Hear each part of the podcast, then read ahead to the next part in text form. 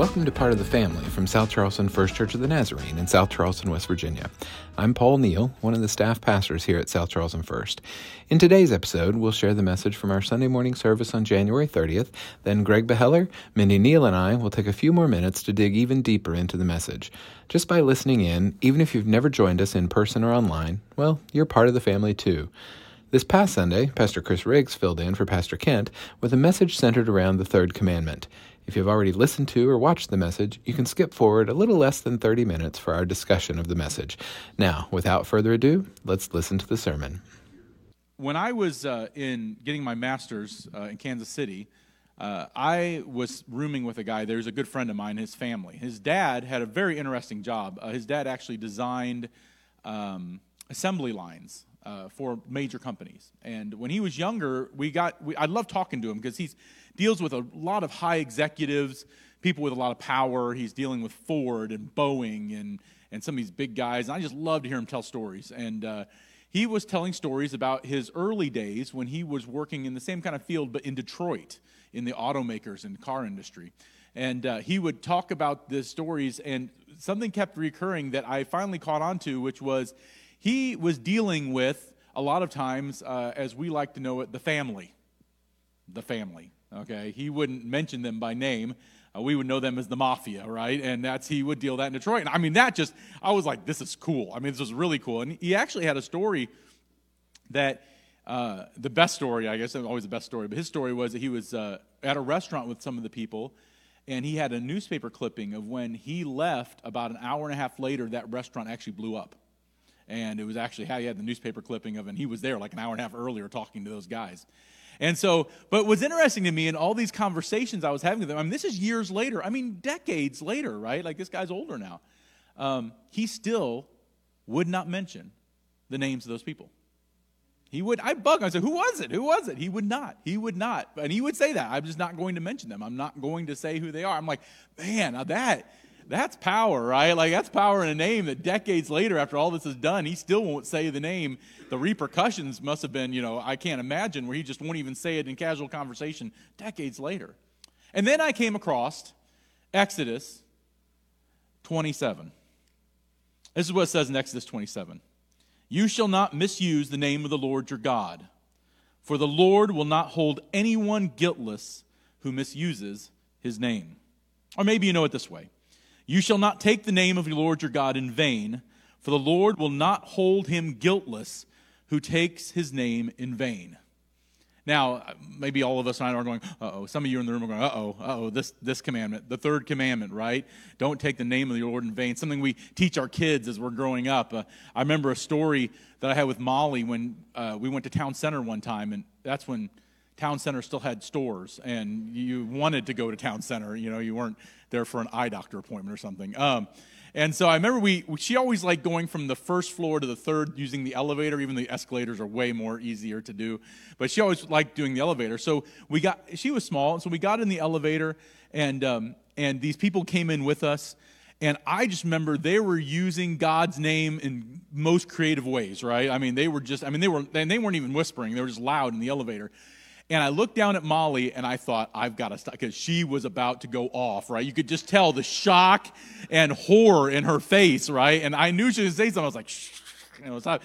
But, you know, that shock and horror that, and, and maybe when it comes to this commandment, uh, I wish I was more like her.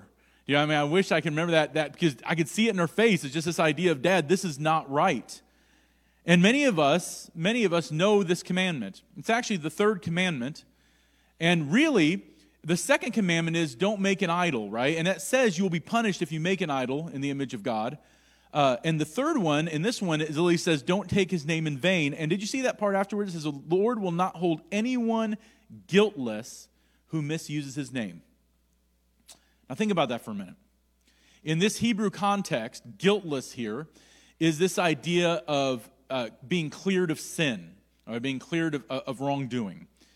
And really, uh, the irony here is, is really what this is saying in the Hebrew text is, is that God uh, will not, it's basically a, a, it's a kind of a, a, a literary form in which God will return if you hold God's name empty or you take God's name in vain, God will then take your, take your name that way. Right? It's, it's a kind of a retribution type thing. If, if, if you do this to God, God's going to do this to you. Right? Now, I don't, I mean, right there, that sounds sounds scary and ominous, right? I mean, I mean, I don't want to mess with God just like my, my friend didn't want to mess with the family, right? I wouldn't want to do that. So when I look at this, when I first look at this, I think to myself, that is serious. For the people of Israel, this was extremely serious. They saw this commandment and they understood God's name to be revered. So much so that we end up with the tetra, we end up with, oh, no, sorry. We end up with the tetragrammaton. Now, I know that sounds like an evil person from a, uh, a Mighty Morphin Power Ranger thing, you know, where they all get together and it's the tetragrammaton, you know, and like, eh, you know.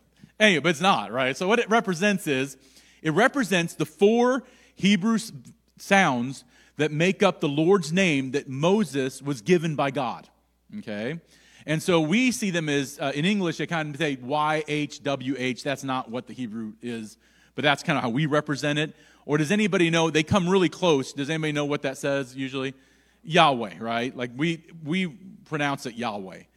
Um, but here's what's interesting they took it so seriously that this name of God could not, that, that the second part of this, this commandment that said, don't use the name, Lord's name in vain, they were so scared that they would do that, that there would not be any chance that they would misuse his name, that they literally stopped saying it. That when they would come to it in their scriptures, like we would be in church, like it would be the place that they would read it in scripture, instead of reading it in scripture, they would replace it with something. And when they would talk about God amongst themselves to this day, to this day, when they would talk about it amongst themselves, they won't say it. They will say words like Hashem.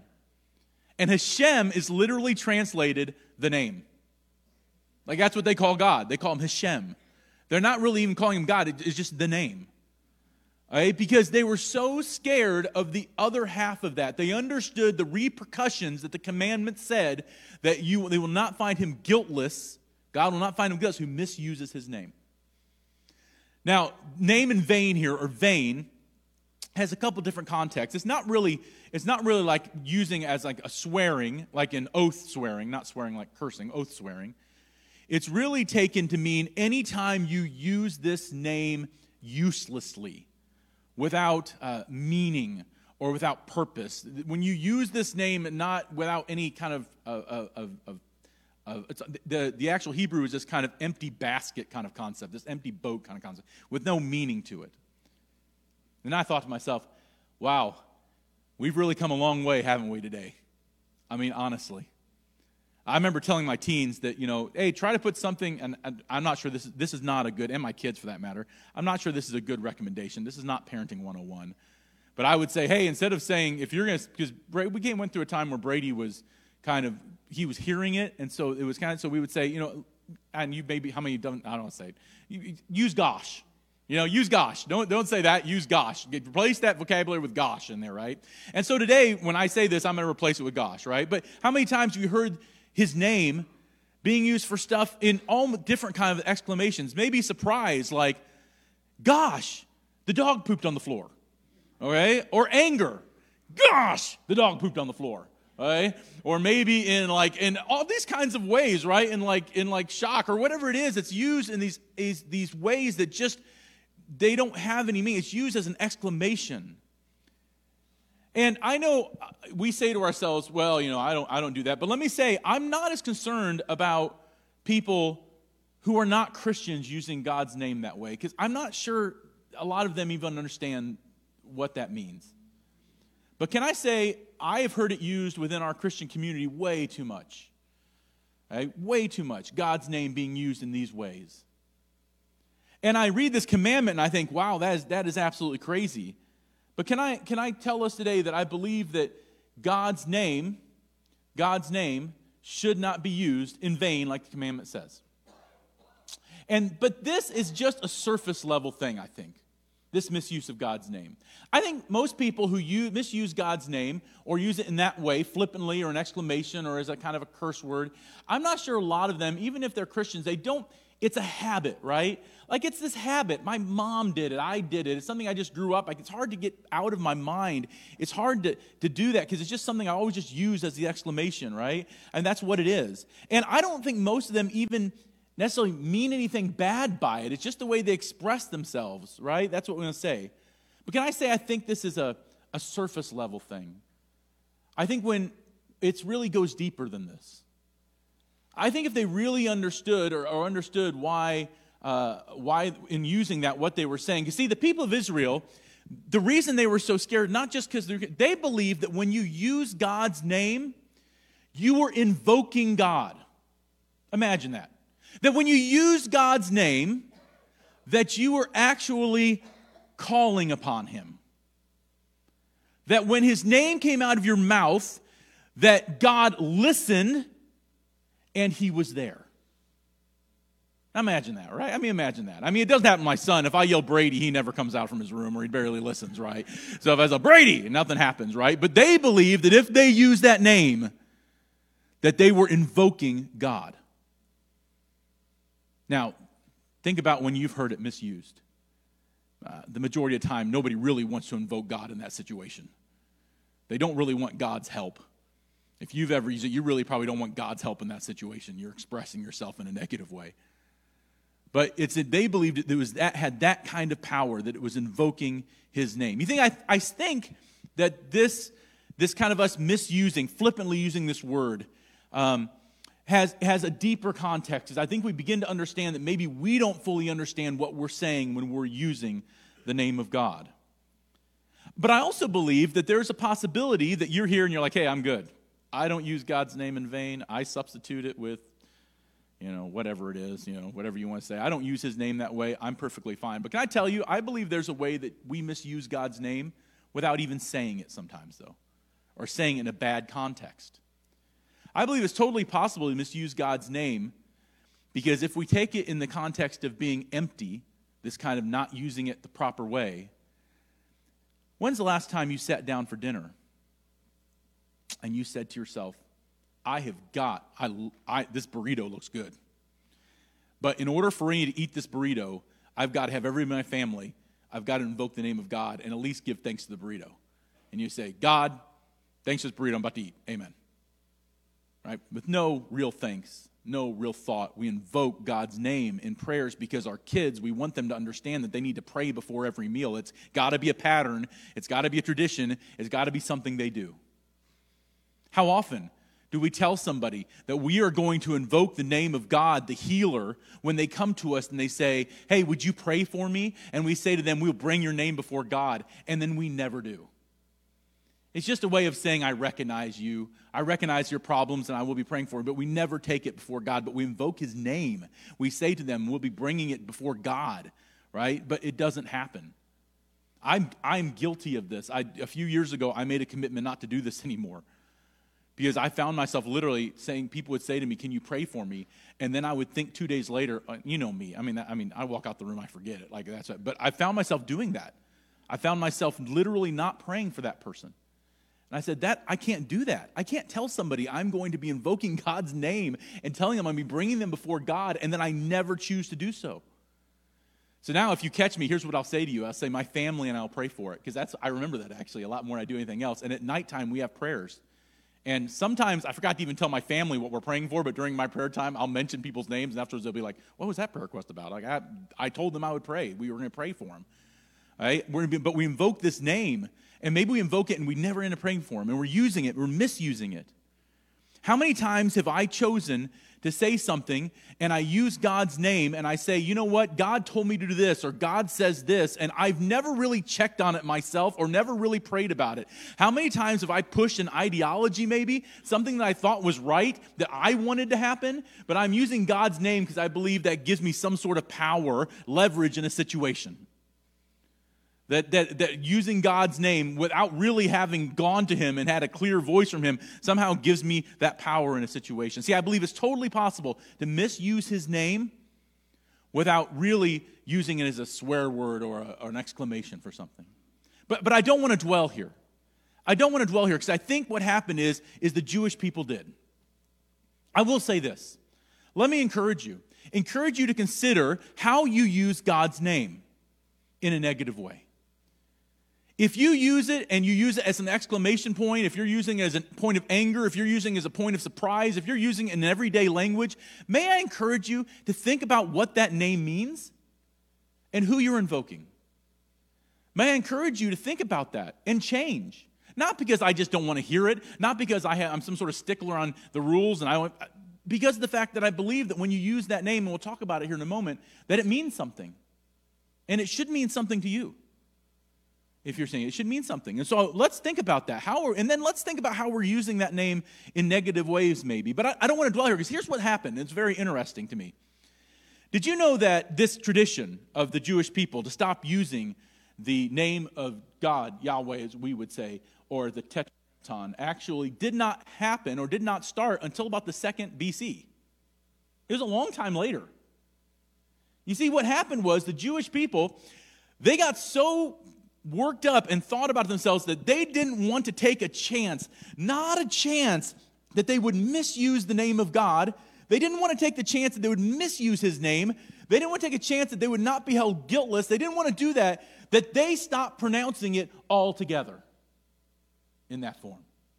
They just stopped. They said, "We'd rather not even. We'd rather not even eh, take the chance. Not even take the risk. We don't want. We don't want to have it happen. We're just risk averse. That we don't want to have it happen."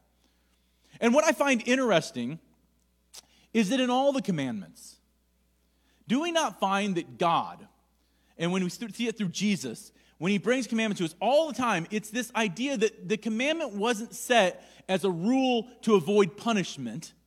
Like, don't do this because you don't want this to have happen to you. There was always some deeper level of it. It was there for our benefit, it was there for our good. That's what the commandments are there for, right? Like I think about his teaching, I think about Jesus when he's telling the story about the, the wealthy uh, people giving money at the offering and the lady who had two copper coins.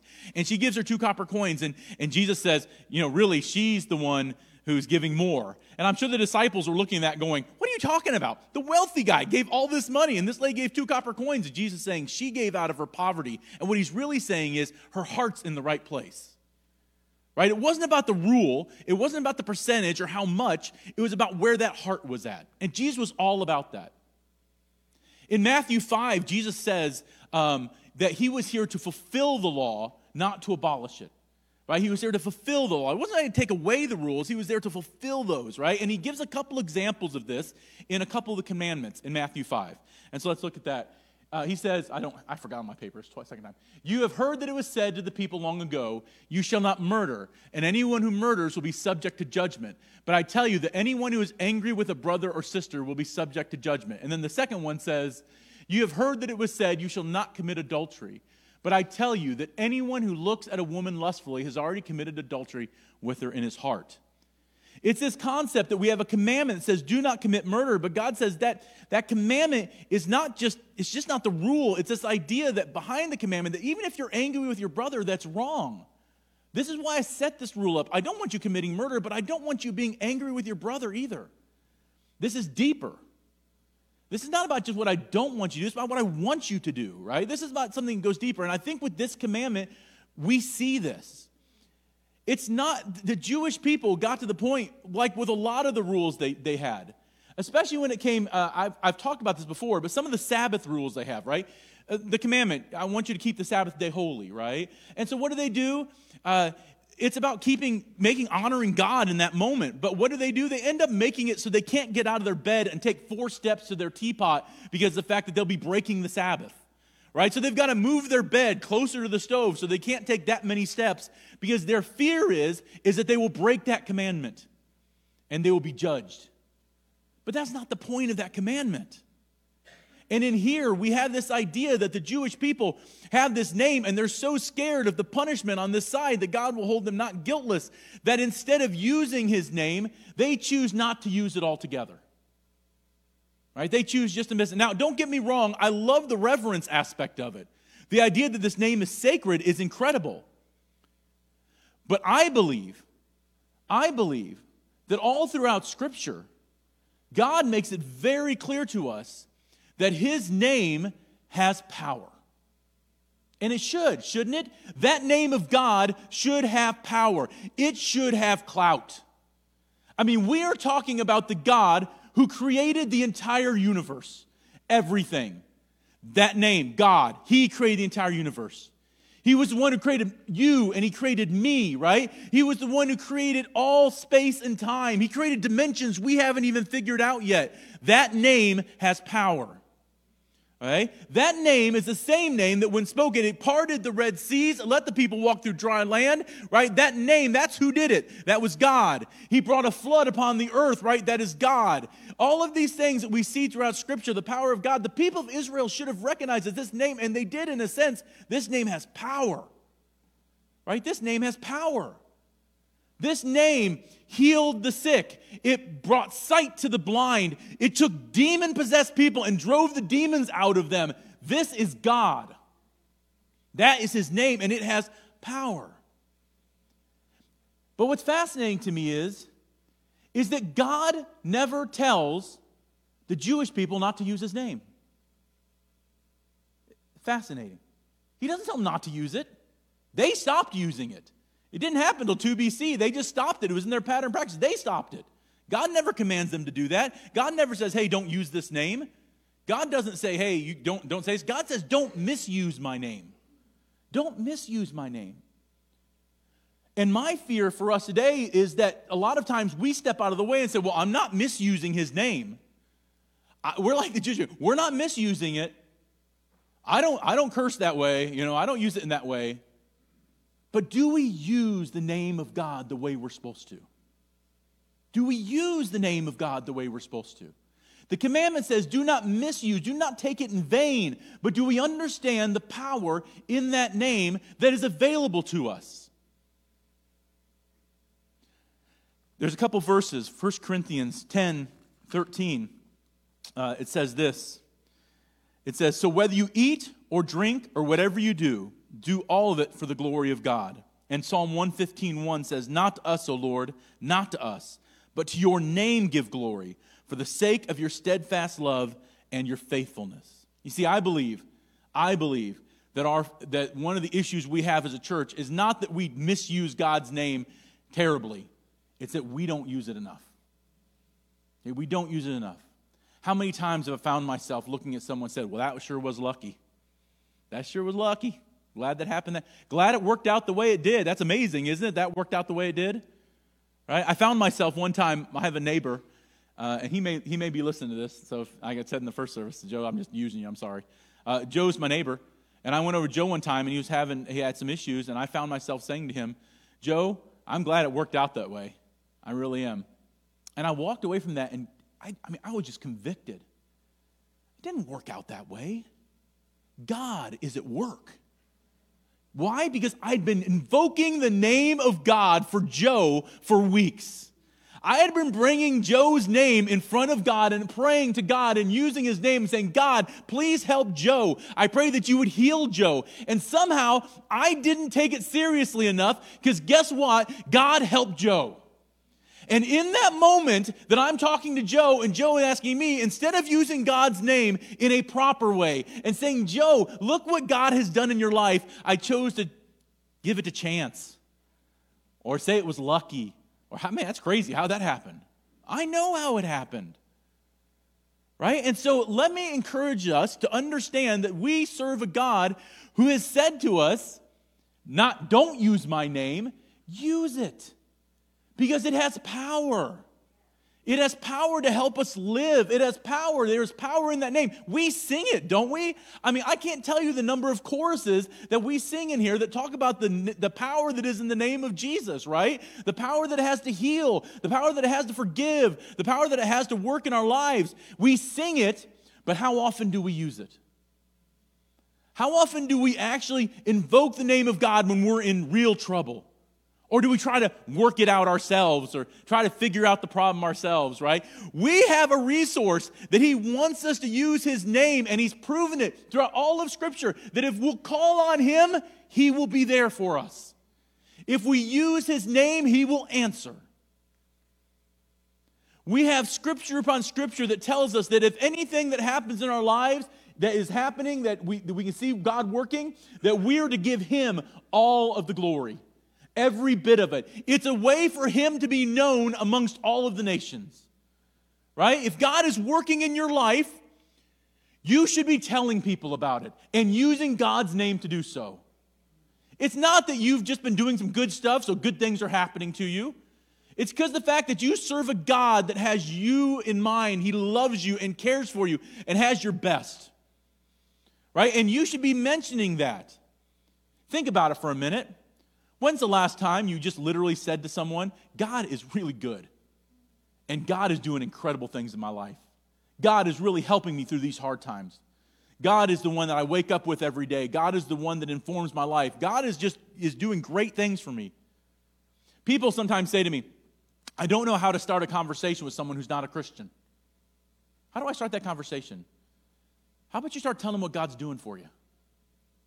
Is it part of your language? Is it part of your everyday conversation? How often are you talking to a friend or somebody you know is not Christian and God comes up?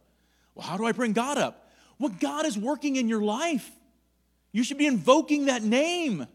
You should be calling on him. You should be using the name of God so that when you're with somebody, it shouldn't be something that has to be strained to use. It should be something that comes out naturally, right? That's what we should be evoking his name. And so let me encourage us. Let me encourage us this week. I know this sounded like depressing. Oh, you're using the God's name in vain. You're going to be held guiltless, ah, right? But that's not it. God never intended his commandments that way. He didn't mean for them to be this, this punishment for something you did wrong. Those commandments are meant for us to live a full life. It's not that we misuse the name of God. We shouldn't misuse the name of God. And I will encourage you not to do so. Don't misuse his name. But can I flip that over and say, people, we need to be using the name of God. He wants us to. He wants us to. He is our provider, Jehovah Jireh. He is our healer, right? I mean, this is God. Let us call upon him. He has given us those, those names. He has given us the opportunity to, to tap into His power. He is for us, He is not against us. So think about it this week. How often are you using God's name? And how are you using His name? I pray that you use God's name and all the power that is available to us through His name because He is an awesome God whose name is holy and is deserving of all praise and honor and glory. That is his name. His name is God. Let's pray. Heavenly Father, we thank you so much for all of your blessings to us, that you chose us as a people, that we are your chosen, that you've, cho- you've chosen to love us in spite of everything that we do, uh, in spite of who we are, Heavenly Father. And you are an awesome God. You are the creator of all things.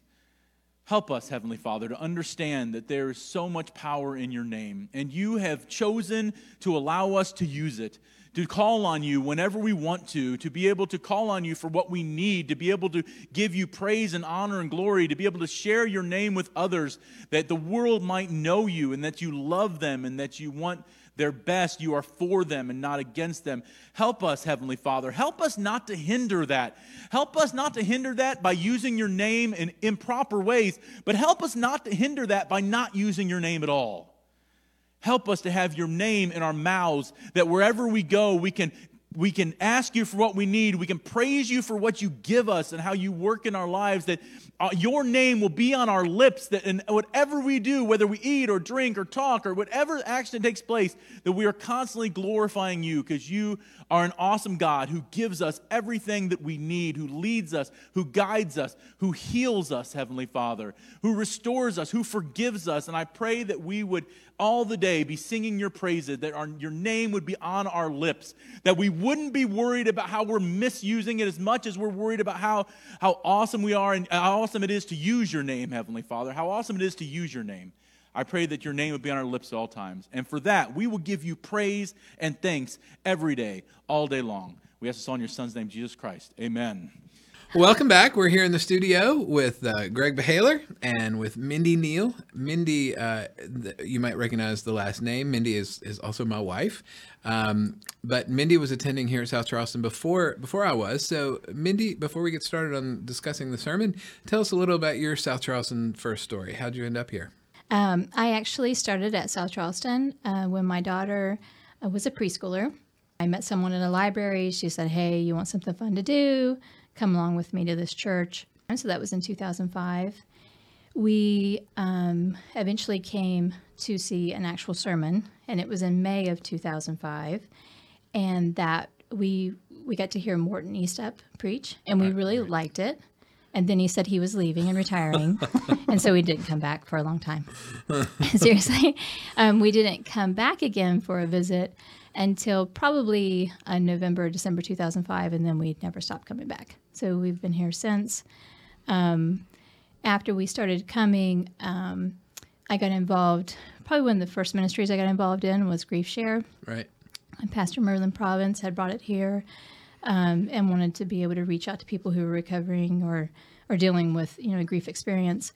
And so um, at the time, it was announced we're going to have this new ministry. Would you like to be involved um, it, with to help people? And that really spoke to me. I felt this calling that I should go. I was really amazed at how much it helped me, even though it had been you know several years since a grief experience. Right. Um, and then I stayed involved in that ministry. Eventually, when Mackenzie was old enough, we did Upward for years, you know, with cheerleading. And I said the only thing you have to be um, qualified to do as a cheerleading coach is humiliate yourself in front of people. and so we um, we did that for years with uh, the the cheerleading coaching, and then on to scoreboard keeping and And then concessions. you've just been involved in a ton of other ways since then. Yeah, You're on the church yeah. board, so you're one of our Sure. leadership team. And Sure. So Celebrate I- recovery. Greg yeah. and I were talking uh, on a previous episode about how many ways in our church has, and Right. so uh, we we love that because it lets people just plug in in so many different ways. Yeah, celebrate recovery ministry. There's just because there is it's it's great to come and, and and sit and listen and be involved in worship, and that's all very important. But to get come in and get plugged in, um, I think that's what really begins to. That's one of the ways God really begins to transform us Right. is, is through our involvement. So, and we're we're going to have a separate conversation and and release a little bonus episode about grief share because that is a really powerful ministry here at the church. So, if you're subscribed to our channel, you'll you'll get that bonus episode too, uh, pretty much along with this one. Uh, if you want more information about grief share, we do have a new session about to start. So. Um, but uh, thank you for that. Thank you for sharing your story, and and we met here as well, and so and then we're married uh, Yeah. a, a year later. So Yeah. Paul, you may want to mention this too. We're actually all related in this room. We are. Oh, that's right. We are. Um, Greg is married to my first cousin, uh, who I grew up with in this church. It's a little confusing because I said that Mindy was here before I was, but I, I attended here when I was a kid, and uh, my cousin Marissa, who uh, is also on staff here at the church, um, we grew up here in this church together, um, and and then I went into full time ministry and was around the country in different places, and and then through meeting Mindy, uh, moved back to Charleston uh, when we got married, and um, so so yes, Greg is my cousin-in-law. We've, we've, Is that a real? Is that a real thing? Yeah, that's the thing. Yeah, Yeah. cool. Um, yeah, you can take bereavement for that too. Yeah. Yeah. So uh, Um, Chris and I would Riggs is not related to us, who's often on the podcast. Michael Lowe is not. So Not. it's not always related people, but Right. this week it happens to be through people who Yeah. are, are related. And and back to the mothers of preschoolers, it was um, Greg's sister-in-law, April Epperly. She was helping to lead that, um, the mothers of preschoolers at the time, and she stayed on me like every month. Hey, are you going to come back to church? You going to come back to church? And so, yeah, really, April Epperly was the big testimony to me to come here. Those and Epperleys, April right? Epperly, also my Epperleys. cousin-in-law. There you go. So Right. connections everywhere. Um, so uh, we're here today to talk about uh, uh, Pastor Chris's sermon. Um, Pastor Kent had a scheduled absence this past week. Uh, our district has a pastors and wives retreat, and so we support and, and sponsor our pastor to go with that with his wife, and just gives him a nice getaway and to be poured into the way that he pours into us every week. Um, so it's always a delight to hear from Pastor Chris. Um, and he tied in this week with the Names of God uh, series um, with a message entitled Only the Third Commandment that you've either just heard or heard on Sunday. Um, I, I really, really liked Chris's take on the third commandment. Um, that he really started out with the traditional interpretation of it, which is very important that we not take the name of the Lord in vain.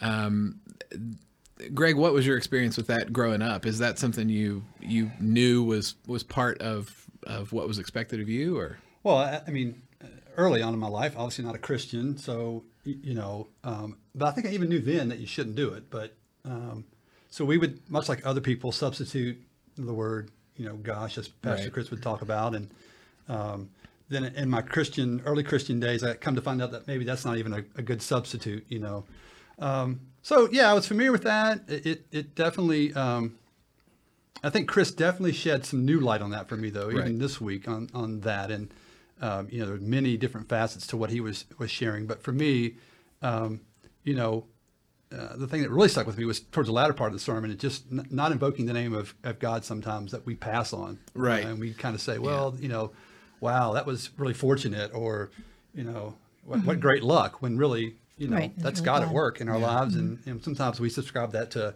to chance and luck and all this kind. And I think, you know, there's some of that out there, don't get me wrong, but I think, you know, God's definitely, you know, working and moving in our lives. And we need to Yeah. invoke his name and, and share that with people when, when he does. Yeah, for sure. Yeah, when he was talking about you know using gosh or or you know using God's name in vain, it reminded me of the OMG craze, and not that the craze is maybe gone. I don't know, but I know when Mackenzie was of that age, you know when when you started texting and the OMG and how it was like. You can't use OMG. Don't you know what that stands for? Yeah. And then you would see OM gosh. Gosh, right. People would write that and and so yeah, it was always like, hold on, that's just another way of taking God's name in vain. Well, growing up here in this church, um, I mean, my, my the Nazarene church definitely used to be a lot more sort of die hard on a lot of things, and and certainly what we refer to as shoot cussing was one of them. Um, you didn't, you, you know, saying shoot instead of the alternative S word, um, but you know, gosh is certainly a form of that. Um, We were so uh, my my mother was raised in a denomination called Pilgrim Holiness, which uh, was extremely conservative uh, and became they they ended up becoming Wesleyan, the existing Wesleyan dom- denomination, but like we weren't allowed to say uh, Jiminy Cricket, which was uh, for, uh, occasionally it was that was something people would use as a as shoot cussing because JC Jiminy Cricket because that was believed No, to be yeah. shoot cussing for the name of Jesus.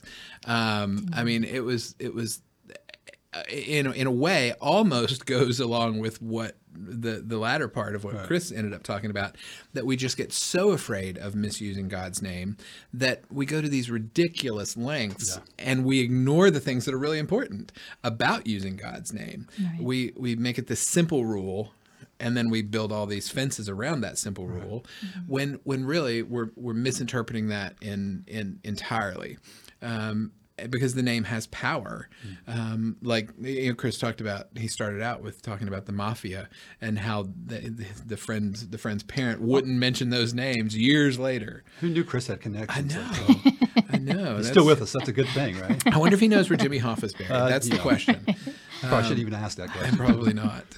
but yeah, the idea that a name can have power. I was, uh, of course, this is something else that wouldn't have been allowed when I was a young kid in the Church of the Nazarene.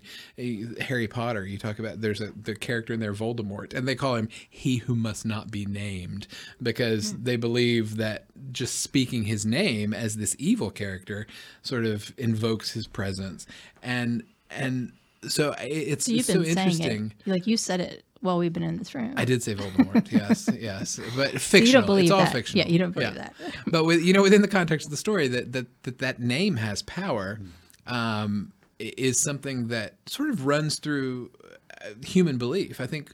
You know, our names have power. Um, I think in, in some pagan beliefs, that you don't want you don't want these evil spirits, you know, that, that they believe in, to have to know your name.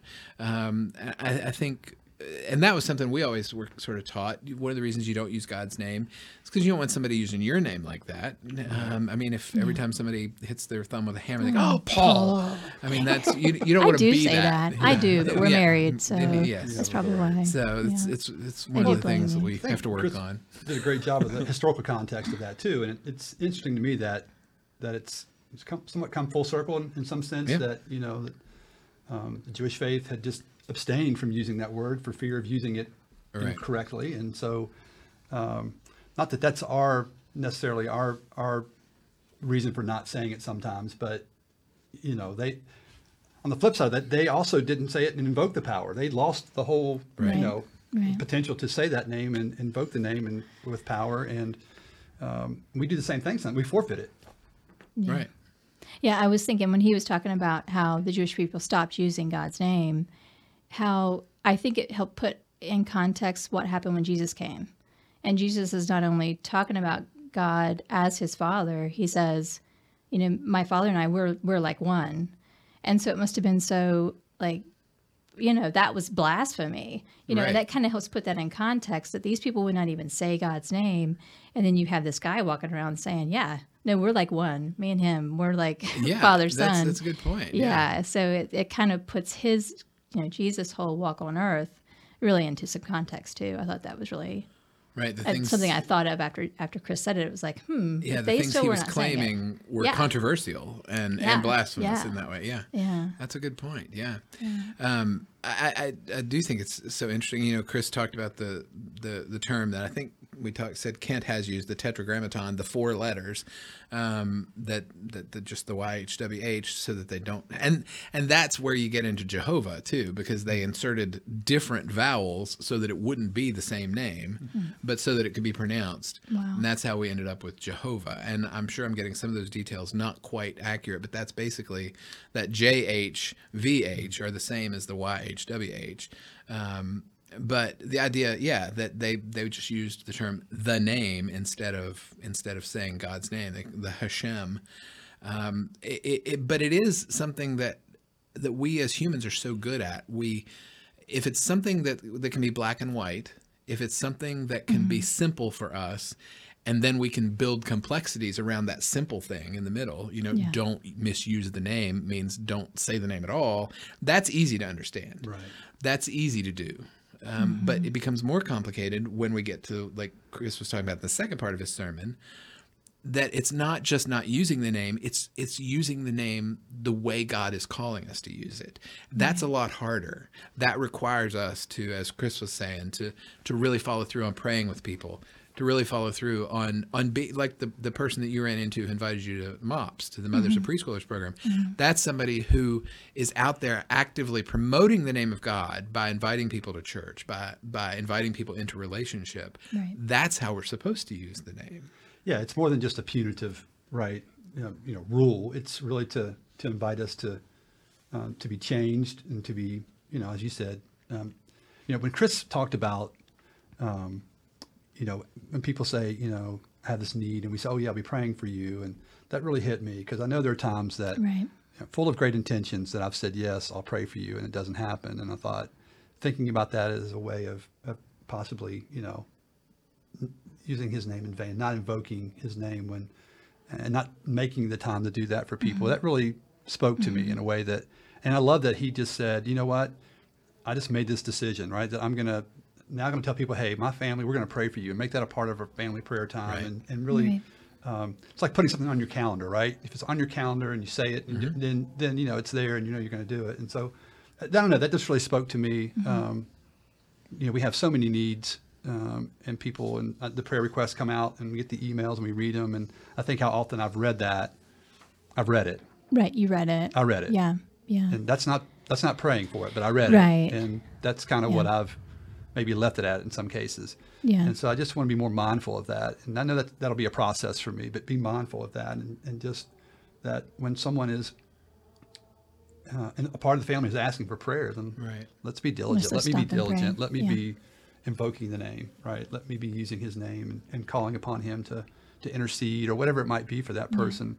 Um, so I had not thought of that like that. Right. You know, I've not thought of, you know, and not to use the Lord's name in vain in that context. And Right. certainly, you know, I don't go around obviously swearing, but uh, I certainly have. you yeah. know, Said I'm going to pray for you and then yeah, not and, follow not- through. and, and forget. uh, well, sometimes what I do now, and I have become more and more aware of this, um, is I'll stop if I get a special prayer request. Say that someone has texted me and said, "Mindy, will you pray for me?" Then it is. It's like I put everything aside. I put everything down, and there are occasions when I can. I'll even take a posture of prayer. Like I'll get up from my, I'll shut my door at work. I'll get up, I'll kneel down, and I'll pray. And it just kind of helps center you at that point where you're mm-hmm. saying, "I'm not taking this for granted. I'm coming into this place. I want to." put everything else aside and say, God, I'm coming to you right now. And to realize kind of the awesomeness of that, mm-hmm. that we can actually go and speak to, you know, our Heavenly Father who, oh, happened to create the universe, you know? And it's like, it, all of this made me think about how, you know, um, Chris was also talking about how often we we want to teach our kids to say grace, you know, before meals, and how often do you just very flippantly, you know, you know, bless our food, you know, amen. The burrito. You know, The burrito. the yeah. burrito, yeah. it's like, but it's not just in saying grace. I mean, how often are we coming into other sort of routine things, like even Sunday morning church, you know, even into worship, and you know, like you're part of the worship team, and how often are you looking out and people are just kind of like, it is just, you know, reading words off of a screen, you know, like we don't want it to be that way, but how often are we missing just how awesome it is to be, you know, not only together in this sort of opportunity to worship together, but also, I mean, to just literally be before your, your heavenly Father and be in this room where He said, "I promise to come and join you here." You know, like. So I think it, there is this sort of misuse or taking God for granted. You know, not only in a prayer, but then also in our worship or in Right. you know our church attendance or whatever. Yeah, I, I, love that thought. Um, you may be hearing our church choir lifting up the name of God. We, we don't know how, how sensitive our mics are. We're in the church studio, but we're not far from the sanctuary. So our, our church choir is rehearsing. So if you hear music in the background, it's not it's not Greg. Greg is not singing. Oh, there's a reason I play guitar. but um, and and then I think a train just went by too, so we had we had sound from all around. Um, I, one of the illustrations I always loved uh, when I was a youth pastor. Um, I'm, I don't think I've shared it in here, but um, there's a story told. Probably apocryphal, but about Alexander the Great, and he was on the battlefield at one point, and in his in his tent where he planned all the campaigns, and um, one of his officers br- dragged in a young soldier, and he said he said, uh, "Sir, we just found this this young soldier running away from the battle." And uh, Alexander the Great, you know, walked up to him and said, uh, "He said, boy, what's your name?" And the young man said, "Alexander, sir." And Alexander the Great looked at him and said, "Either change your name or change your behavior." Mm-hmm. And mm-hmm. I love that concept mm-hmm. that if we call ourselves Christians, little Christs, basically, we better act like that. And um, so it's we can take his name in vain by taking his name upon ourselves Right. and then not being what he calls us to be. Now uh, we've talked about that that we're we're going to make mistakes. We're we're not going to be perfect, but to, so often we still deliberately go against you know what we know God wants, and yet we still dare to call ourselves Christians. Um, that that just doesn't fly. You know, we can take His name in vain that way uh, too. I think so just some some wonderful uh, context that Chris put around all of that. Uh, I really liked, and I loved when he was talking about. He, he said that name is the same name that, when spoken, it parted the Red Sea. It let the people walk through on dry land. What a privilege to be able to call upon that name, um, and that we can. We don't have to avoid saying it. We just have to we just have to make sure that our lives back up the fact that this is.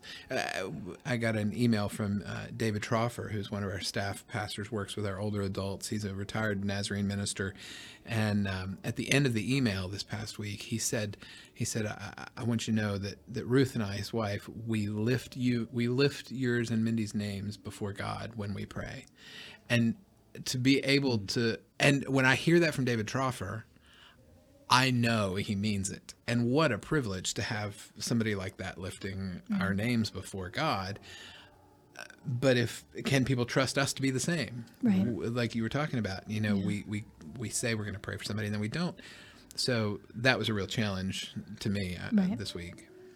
As far as the power stuff, like Greg said, when the Israelites, when they stopped saying God's name, they really lost having that power. You know, and I think about my own recovery story and how important sort of recognizing God's power, the power of saying Jesus, you know, saying that name. And, and, you know, I've dealt with some depression and anxiety. And part of that is just not realizing, again, you know, taking for granted the relationship that I have with God, taking for granted who He is and who mm-hmm. I am to Him. Like all of that, you know, I've sort of have forfeited in my life um, being able to tap into that, to tap into that relationship and really be able to identify myself correctly, all because, you know, you kind of forget. You let Satan you know, kind of introduce the static where you're not even thinking anymore about, wow, you know, I'm God's child. Yeah. You know, I'm a child of the King. You know, and so yeah, it's the whole sermon, like you said, the whole sermon kind of reminds us of those things of how easy it is to uh, to forget. You know, yeah, sure, I don't say, you know, I don't say God's name in vain, but I do let Satan distract me, and I forget just how wonderful and powerful it is to have a relationship with God. Yeah. Yeah, and we get to speak that into people's lives. You know, if we if we take the opportunity to, right? You know, God's really Right. working in your life, and Right. And I'm going to thank God for you for this. And and um, Yeah. I know it's certainly more challenging at work. It seems like these days. Uh, You know, you. I guess the word is you just have to be careful sometimes at work. Right. But I do think we have the opportunity to Yeah. to speak into people's lives through deeds and actions and even words Mm-hmm. at times that we can, you know, invoke His name and and um, you know had the opportunity just to say to someone this today, in fact, um, um, who was you know, somebody I work with, and just to mention, I'm, hey, I'm praying, I'm praying for you, and and then on the heels of this sermon, I'm really, you know, so Really on my doing- drive back from Beckley today, I'm racing to get here. You know, it was a time for me to be in prayer and be mindful of that person, and and Mm-hmm. just you know, honor honor what I said I was going to do, and Right. honor God's name by invoking His name and Yeah. and praying for people, and uh, I think people are pretty. I think most people are pretty um, receptive to that. Yeah, I, I think so. Um, yeah, when, when it's so easy sometimes to say, yeah, my thoughts are with you. I mean, just as Christians, that we're not afraid, in you know, no Right. offensive way, but to say, you know, you'll be in my prayers, and and but again, we better live our Yeah, lives right. in such a way that when we say that, it doesn't sound flippant. That that they know It's that not yes, a surprise. right, Like, what? You pray? Right. Oh yeah. who, who are you praying to exactly? Yeah, yeah. We don't want them to, to to question that for sure. right. Like, who it is that we're praying to. But overall, yeah, I think this this sermon it provides a great framework for the rest of the series we're going to go through, because when we when we do know, call upon Jehovah, when we call upon Elohim, you know those different names we've already talked about, mm-hmm. and so many more that we're going to be talking about, that that those are names we can call on, and and use properly, not just in our own lives, but in our in our in our interactions with other people. You know, when somebody says, you know, I just really, I, I I'm I'm just desperately in need, and it's mm-hmm. not something you can fix by giving them a twenty dollar bill. You can say, "Well, my God is Jehovah Jireh. He's the provider. Um, You know, uh, my God is the God of power." That that we can we can know those things because these are these are the names of God. These are the things that we we can call Him and, And have know your that testimony. reflect- You Have your testimony ready. And don't be afraid to share it. Yeah. True. That's hard. Because, I mean, we've, it's when you're in your most desperate that this all becomes so real, right? That you remember just how, how important it is that God's on your side. Right. You know what I mean? That He's with you. Um, one more thing. I'm not sure where we are No, with, fine. time. yeah, but that, we're getting ready to wrap up. Right. But that's we always call for sort of last Right. thoughts. So. yeah, um, Kent or uh, excuse me, Chris um, spent a little bit of time talking about how you know how literal it, the it was, you know, not to use God's name at all, and and how Jesus sort of broke those rules. Like he took the commandments and he he kind of made them more about not like you said. It's easy. Like we like rules that we can manage, or we like Right. like lists. Like I'm going to do this to be a good person or a good Christian. But he said, okay, it's not enough not to murder someone. You know, you can't hate them either because that's murdering them in your heart, or Right. you know. So Jesus kind of took it in a whole new direction. Like he blew open the commandments to a whole new place. Mm-hmm. And I was thinking about that too, how he kind of set this new standard, but what a gift it is that he was here. You know, Jesus came and he taught us how to pray. You know, he told us how we should do it. He taught us how to live. And when he left, you know, we, you know, God sent the Holy Spirit. You know, we can have the Holy Spirit living in us to help us do all this. Right. You know what I mean? We can have that available to us. So, Yeah. um, as far as like following rules, you know, it's not as much about following rules as it is in your heart, just waking up every day, like like your sermon had been, you know, with sanctification, you know, in your heart, waking every up every day with, you know, where do you want me to go, God? What do you want me to be? Right. And realize, wow, I'm getting to talk to you. This is pretty cool. You know, Yeah, yeah, he wants more for us than just to be a, a rule, A rule follower, Yeah, yeah. he wants to relate. He wants to change the condition of our heart right? and and to to, to be in a relationship and you know Mm-hmm. any relationship you're in, you know, it's more than just following the rules. It's Right. You know, being available and and uh, you know, I, I, I'm I'm thankful for that. that. Oh, yeah. You know that he wants to know us that well, um, and loves us that much that you know he, he wants more than just for us to be a rule follower. And, uh, man, what a promise! What a great thing, and It is. that we can be just transformed by that. Right. Yeah. And the Holy Spirit's going to help us do it. Yeah. Well, that'll do it for uh, for this discussion. Uh, we thank you for joining us. If you don't have a church home, we'd love to have you join us any Sunday uh, here in South Charleston at South Charleston First Church of the Nazarene. We have a traditional service, a little more traditional service at 9 a.m., and then we have a more modern service at 11 a.m., and we have life groups for children, teens, and adults uh, throughout the morning. We have a wonderful youth ministry, a wonderful children's ministry, the Grief Share ministry that we were talking about, and uh, Celebrate Recovery ministry that we always want you to know for the, is available to anybody who has hurts, habits, or hangups each Sunday evening at 6 p.m. Um, if you have, if you do want more information about Grief Share, uh, you can listen to that other episode, or you can email grief at scnaz.com. Um, it's G-R-I-E-F at scnaz.com, and you can get more information. And we hope to see you sometime soon. And remember, you're part of the family.